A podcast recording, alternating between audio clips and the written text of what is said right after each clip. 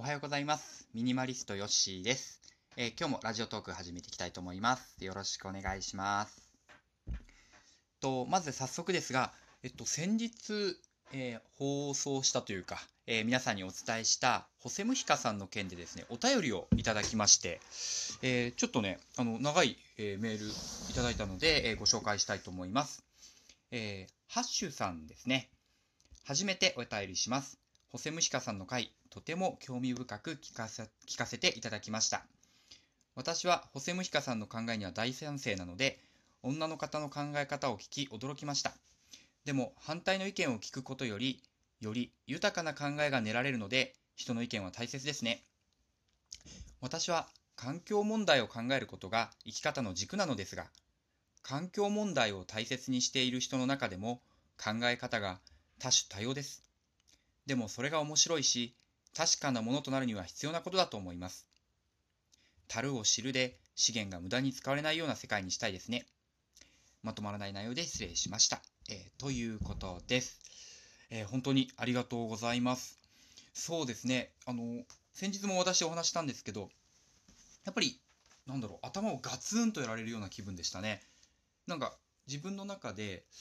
もうこの人の意見に反対する人ってどんな人なんだろうってもういないちょっといないだろうぐらいで思ってましたね。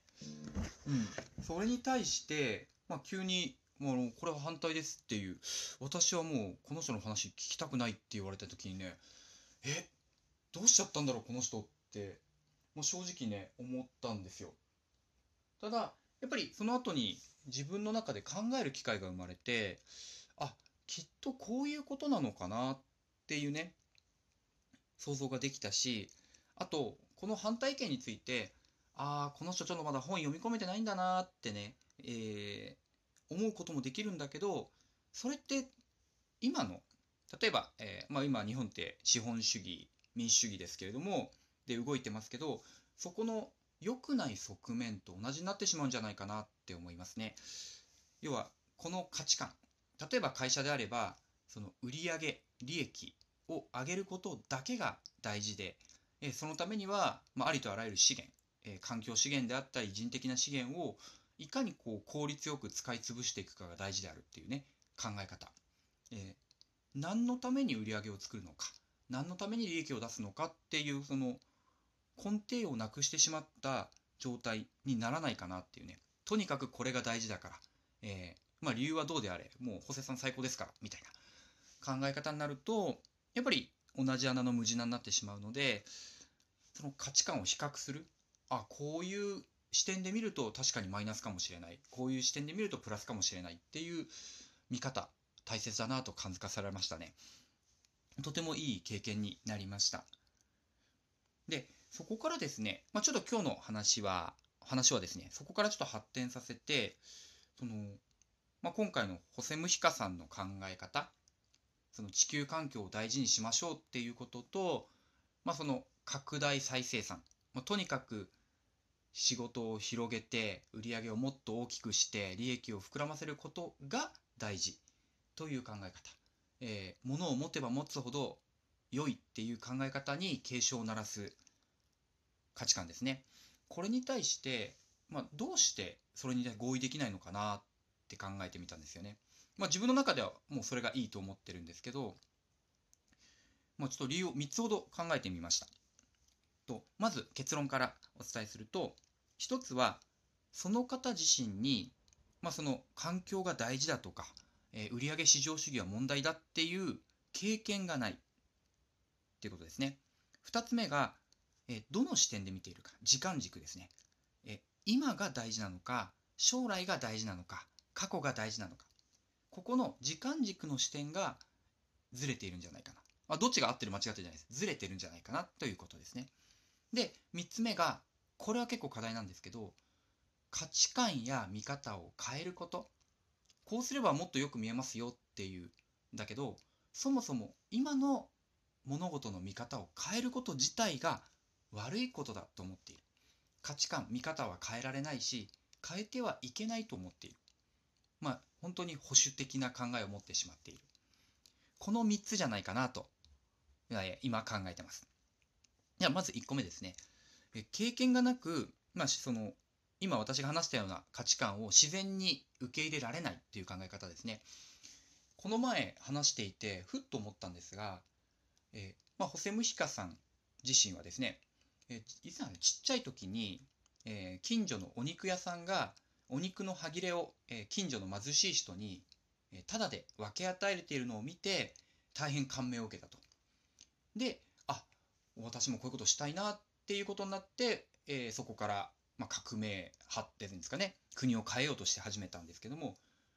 ホセムヒカさんはそういう原体験があってあこれはいいことだと人に施すっていうのはいいことだしそのお肉を一人で持つんじゃなくてみんなに分け与えることがいいことなんだっていう経験を持ったんですね。と違う例でいくと、えー、ガンジ、え、インド独立の父ですけども彼は、え、もう本当に、え、黒人、まあ、白人じゃないという、え、種族で種族というかあの人種でありながら、え、弁護士になったのか。弁護士になってもう本当に勝ちルートっていうんですかね。もう将来安心なルートを経験してたんだけども、え、南アフリカでその白人でないという理由で、えー、切符を持っていたのに、えー、電車からつまみ出されたと。で極寒の冬、え駅の中でブルブル震えながらなんでこんな理不尽なことが起きるんだという経験をしてその人種差別について立ち向かっていこうと決めたと。えこの価値観はおかしいんじゃないかって思ったわけですね。でこの2人どちらも自分の原体験があって今の価値観が生まれている。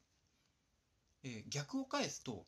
え価値観があって体験したんではなくて体験からできてるのでなんか自分が、えー、得た、えー、知識とかこんなことがあったなってものを、まあ、肯定するというかこれをきっかけに変えようっていうものがあったわけですよね。まあ、逆を言うとそういうものがない。例えば人種差別についてもまあ、私は頭では人種差別良くないって思ってますが自分の目の前で人種差別を見たことがないんですよ。なので例えばガンジーが思ったようなもう正しいことをしてるのに電車からつまみ出されてしまうっていう経験をしてないから彼ほどその強い価値観っていうのはまだできていないですよね。じゃあどうするかっていうとまあ経験するっていうとなかなかね国内日本では難しいかもしれないので本当にその自然に価値観にするというよりは本で学んだり、まあ、今だと YouTube とか動画もあるので、まあ、そういう実例を聞きながらですね自分のものにしていくしかない。だから価値観って2つでき方があると思ってて経験から生まれる価値観と学びから生まれる価値観があると思うんですよ。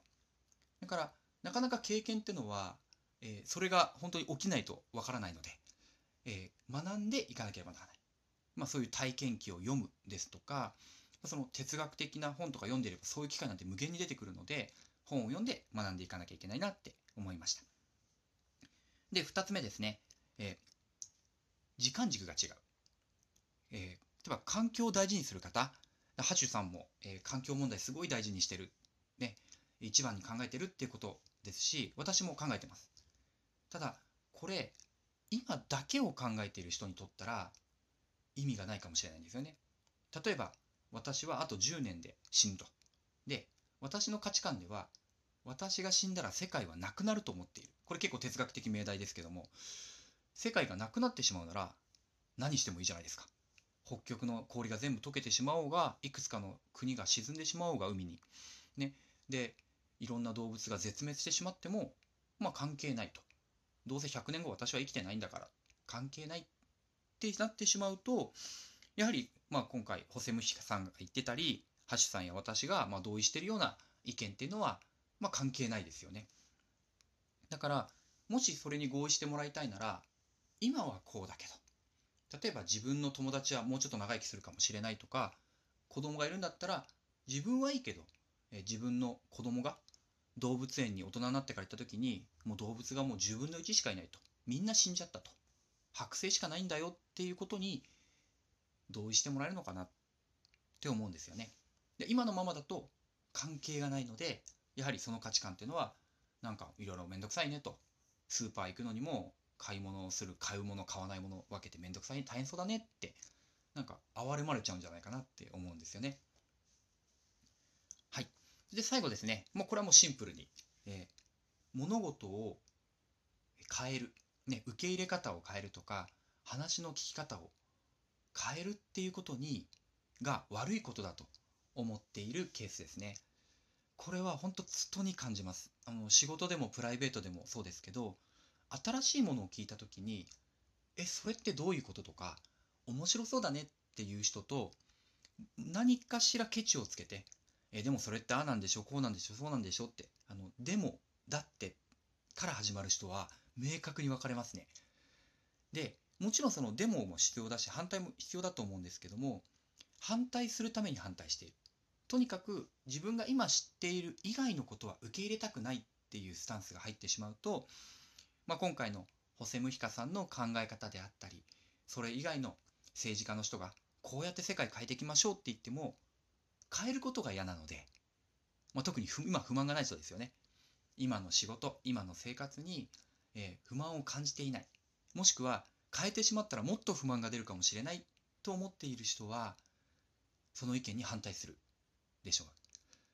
なので、まあ、そういう人が多くないことを願うばかりですけども本当にそうなると変わることって怖くないんだよと、